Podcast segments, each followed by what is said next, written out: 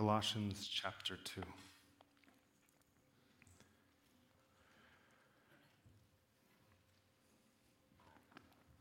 Love, joy, peace, patience, kindness, goodness, faithfulness, and self control. I believe that these are gifts that Paul talks about as benefits to being a follower of Jesus. I love the life I get to live. And I pray the same for you. And as Paul writes the book of Colossians, I believe he has this mindset that he wants to get across to the believers in Colossae as he's sitting in a jail cell waiting for the end of his life, basically, but yet still finding reasons to believe in Jesus. We're going to begin reading in verse 6. The title of this section is Freedom from Human Regulations Through Life with Christ. This is ultimately what we're talking about when we have this question that we talked about this last week. What, and, and the point of being a follower of Jesus is then what, Pastor? Life with Christ. We've just listed off in our own hearts the benefits that we each individually find in being a follower of Jesus. Verse 6 starts with this. So then, just as you received Christ Jesus as Lord, continue to live in Him, rooted and built up in Him, strengthened in faith as you were taught, and overflowing with thankfulness. See to it that no one takes you captive through hollow and deceptive philosophy which depends on human tradition and the basic principles of this world rather than of, on Christ. For in Christ, all fullness of the deity lives in bodily form. And you have been given fullness in Christ, who is the head and over every power and authority. In him you were also circumcised in the putting off of the sinful nature, not with the circumcision done by the hands of men, but with the circumcision done by Christ.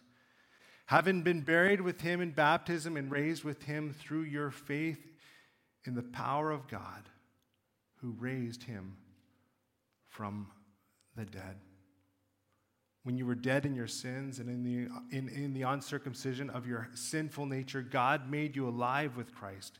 He forgave us all our sins, having canceled the written code with his regulations that was against us, that stood opposed to us. He took it away, nailing it to the cross. And having disarmed the powers and authorities, he made a public spectacle of them, triumphing over them by the cross. Let's pray. Father God, as we continue in this conversation around Colossians, I thank you for this book. I thank you for the freedom we have in Christ. And God, I thank you for all the benefits that come with that. God, there is ultimately a benefit and a hope and assurance of eternal life with you, Father. But here on earth, we still live. And God, the benefits that we receive from receiving your Son are endless. God, but as human beings, we forget. So, in this moment, continue to remind us and allow us to be thankful. In Jesus' name, amen. Verse 6 to 7 talks about this idea of receiving Christ as your Savior and being rooted in Him, strengthened in faith in Him and then the conversation swings to a religious mindset. I've talked about the idea in my own life that to those that I interact with, I want to continually try to be the least religious person people know. The comment saying, Brian, you must be a religious person. Well, verse 8 to 9 talks about the idea of not being dragged away by religion. Because Christianity really is a religion of it all being done for us. And not a not a idea of having to do and do and do. But we as human beings default to the idea that if I receive something, I'm ultimately expected to pay it back, right? Don't be dragged away by this thought, Paul says. See to it that no one takes you captive through hollow and deceptive philosophy, which depends on human tradition and the basic principles of this world rather than on Christ. In life, I believe there's three types of people. We're actually going to bring this up, Grace. These are the three types of people. That slide number five I was talking about. These three types of people. I believe there's people who are saved through faith.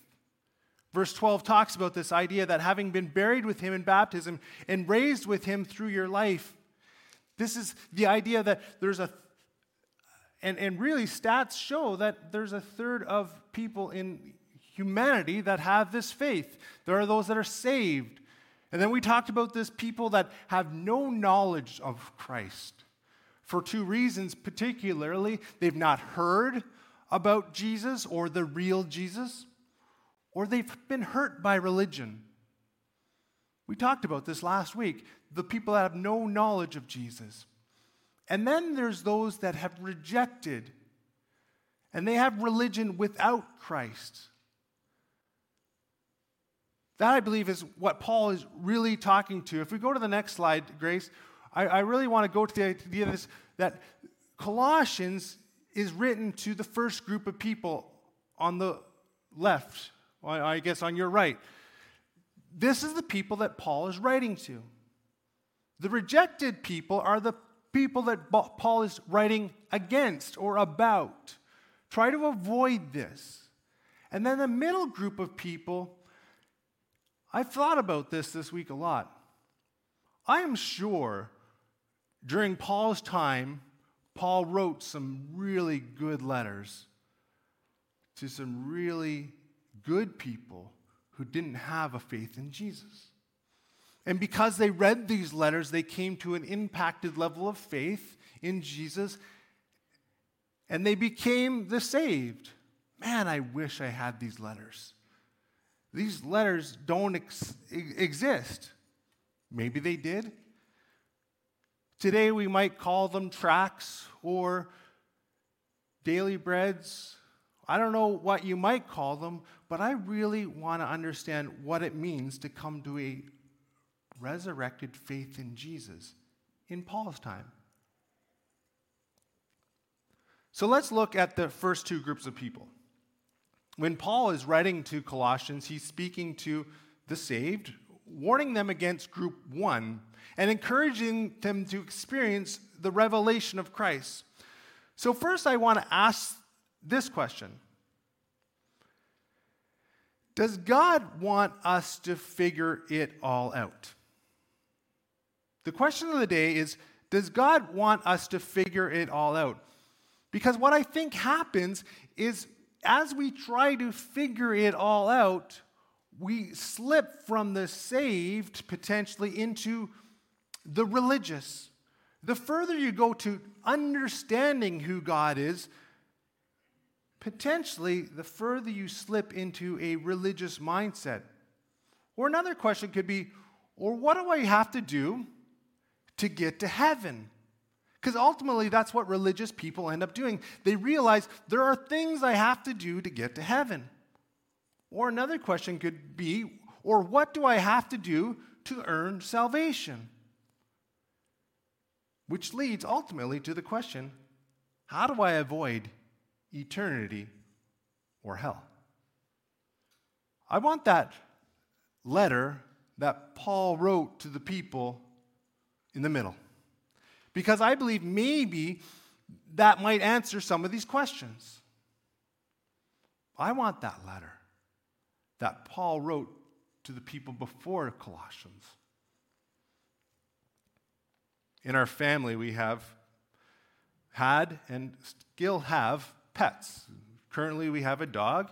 His name is Caesar. He obeys really well most times. Very good dog, possibly one of our better dogs that we've ever had. But he doesn't always listen, particularly when he sees a squirrel and wants to chase after other animals. He is not confined too much in our backyard. We have a fenced in area that he gets to roam around, but from time to time he sees something beyond the fence and he wants to break away. And then we have Myrtle the turtle. I've got a couple pictures of Myrtle up on the screen. Um, Myrtle is a red eared slider turtle.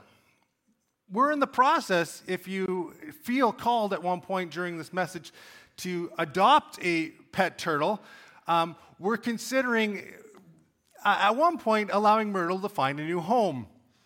We've had him for uh, the last 10 years, and Myrtle is about 17 years old, in, the, in around the same, uh, maybe 15 years old.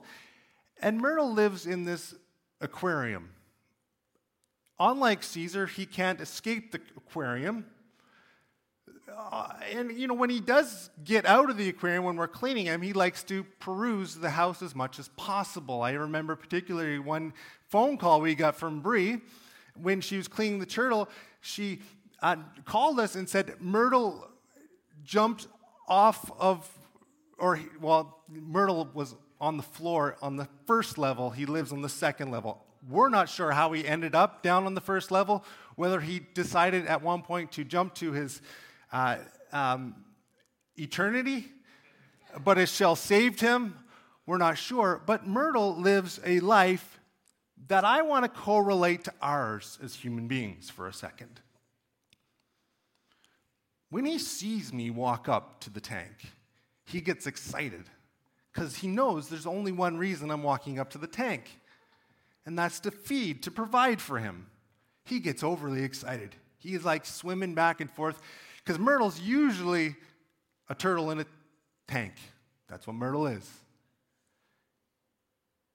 When I show up, he gets excited. But the turtle can't do anything to earn the food. Unlike Caesar, I could say, you know, paw Caesar. And Caesar will do the trick and put his paw on my lap, and I would feed Caesar based on some tricks that he would be able to do. Myrtle can't do anything. In fact, if I reach in to grab Turtle, the Myrtle, the turtle, he will hiss at me in anger. Like he will get mad at me if I try to interact with him at all. He will hiss, and he's cranky. But yet I still feed him. I still provide for him. And no matter how disobedient I think turtle, the Myrtle the turtle might be, I continue to provide for him.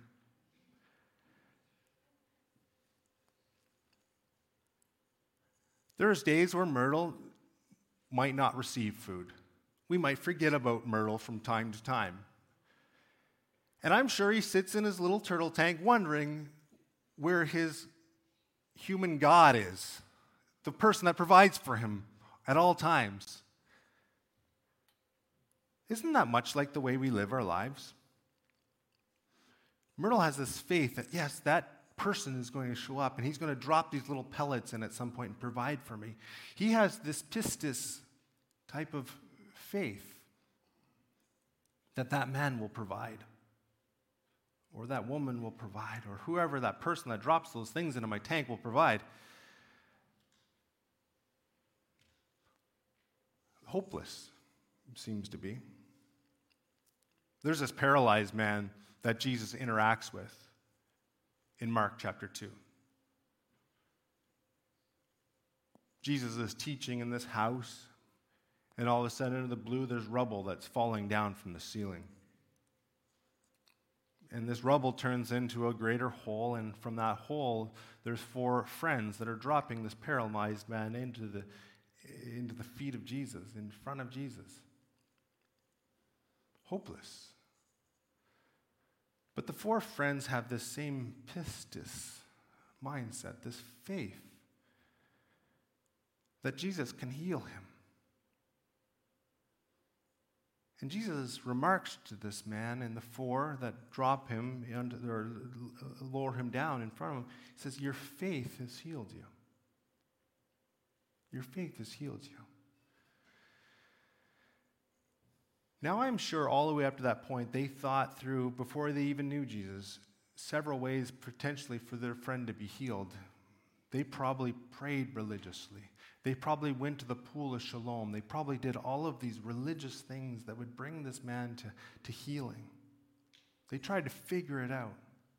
And that's what we do as human beings. And that's, in, in the end, what religion is. Religion is us as human beings trying to figure it out. That's the ology part of theology. We're trying to figure it out. And that's what science tries to do psychology, sociology, all of the ologies are trying to figure it out. I remember in school one time there was this equation up on the board and the just massive amount of just numbers and letters. I'm not a smart man. But as those numbers began to whittle down, as, as, as the teacher was beginning to, to dissect this equation, he came in the board potentially kind of looked like this. And it all whittled down to these three letters and a number. An equation that many of us are familiar with E equals mc squared, a fundamental equation that has profound impact on our understanding of the physical world. It has practical applications in various scientific and technological fields and has led to advancements in nuclear physics, astrophysics, and the development of technologies that affect our daily lives and it had to be figured out. And Einstein's the one that figured it out. We do have a religious E equals MC squared in Christianity. And we've tried to boil it down to this Christian equation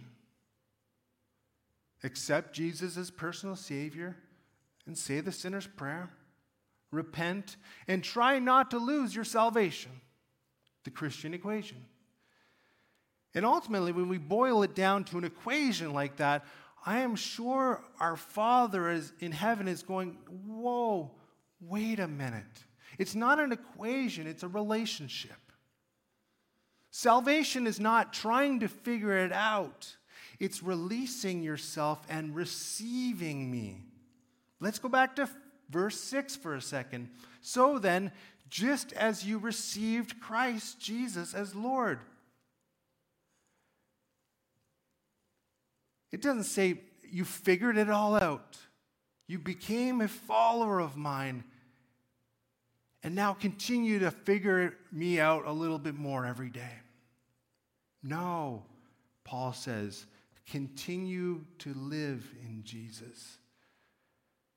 Salvation is about believing and receiving squared, continuing to do it over and over. Believe every day, wake up. The little practice we had during the song Gratitude. My prayer is that you didn't leave it empty. If you did, I'm sure you thought of some things that made you thankful to be a follower of Jesus. And really, that's what faith is waking up every morning, believing and receiving squared. Salvation equals believing and receiving every day, knowing by faith that your God will provide, and not necessarily having to do anything to, to, to, to, to earn it. Myrtle the turtle doesn't do anything to earn his food. But he has faith that there is someone that's going to show up, drop some food in, and provide for the day. I don't know what his prayer is. It's like our Father type of prayer, you know. You know, maybe that little turtle is like, you know, that person that drops the food off every day, can you show up again today? Please. Whatever it is. That's a turtle like faith. I want that kind of faith. The faith just believes. There is a massive benefit to that type of faith. A faith that doesn't have to do anything to receive anything, a faith that just receives a gift from Christ and lives for Him. I want that type of faith. Go back to the question Does God want us to figure it out? I don't think so. I think He just wants to live, us to live by faith. What are the benefits? Love, joy, peace, patience, kindness, goodness, faithfulness, self control. Look at your sheet right now. What are the benefits to having that faith? One of the benefits is getting to serve. Being a loving person is a benefit. Being a joyful person is a benefit. Being a peaceful person is a benefit. Being a patient person is a benefit. Kind, faithful, self controlled. As a church, we have the benefit here at 383 Hampton Road of living that type of life, a life that is, has, displays those benefits. And one of the ways we love to do that through our six missions is, is through outflow. And January is our month where we really focus in on outflow. I'm looking forward to coldest night of the year again in February and begin to think through those opportunities. And today after church, I really want you to begin to think through how, as a, uh, as a, a member or attendee of KBC, you can participate in outflow this year. My desire is that everybody at one point through the year attends an outflow meal. Next Sunday is our first one of the year, and um, we have an opportunity to provide sandwiches for those at outflow. And so at the back in the corner by our missions wall is an opportunity for supplies for the actual sandwiches for this weekend.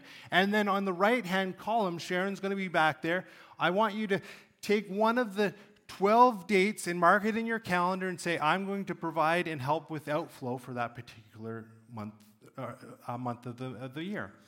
So please, if you have a chance, practice the benefit of being a follower of Jesus with the opportunity to serve at outflow. So at the back of the sanctuary, Sharon will be back there today. And if you, as a small group, you guys have always done it, just pick the date. By the end of this week, I really, really like to have all of those dates filled in, and that would be great. We're not trying to figure it out, we're just trying to live with the benefit of being a follower of Jesus. I'm going to invite the worship team back up, and we're going to continue in a time of worship. Another benefit of being a follower of Jesus there are endless benefits to being a follower of Jesus. Maybe you've listed seven today. I want you to go home and continue to think about that. Waking up every day, believing and receiving the message of Christ.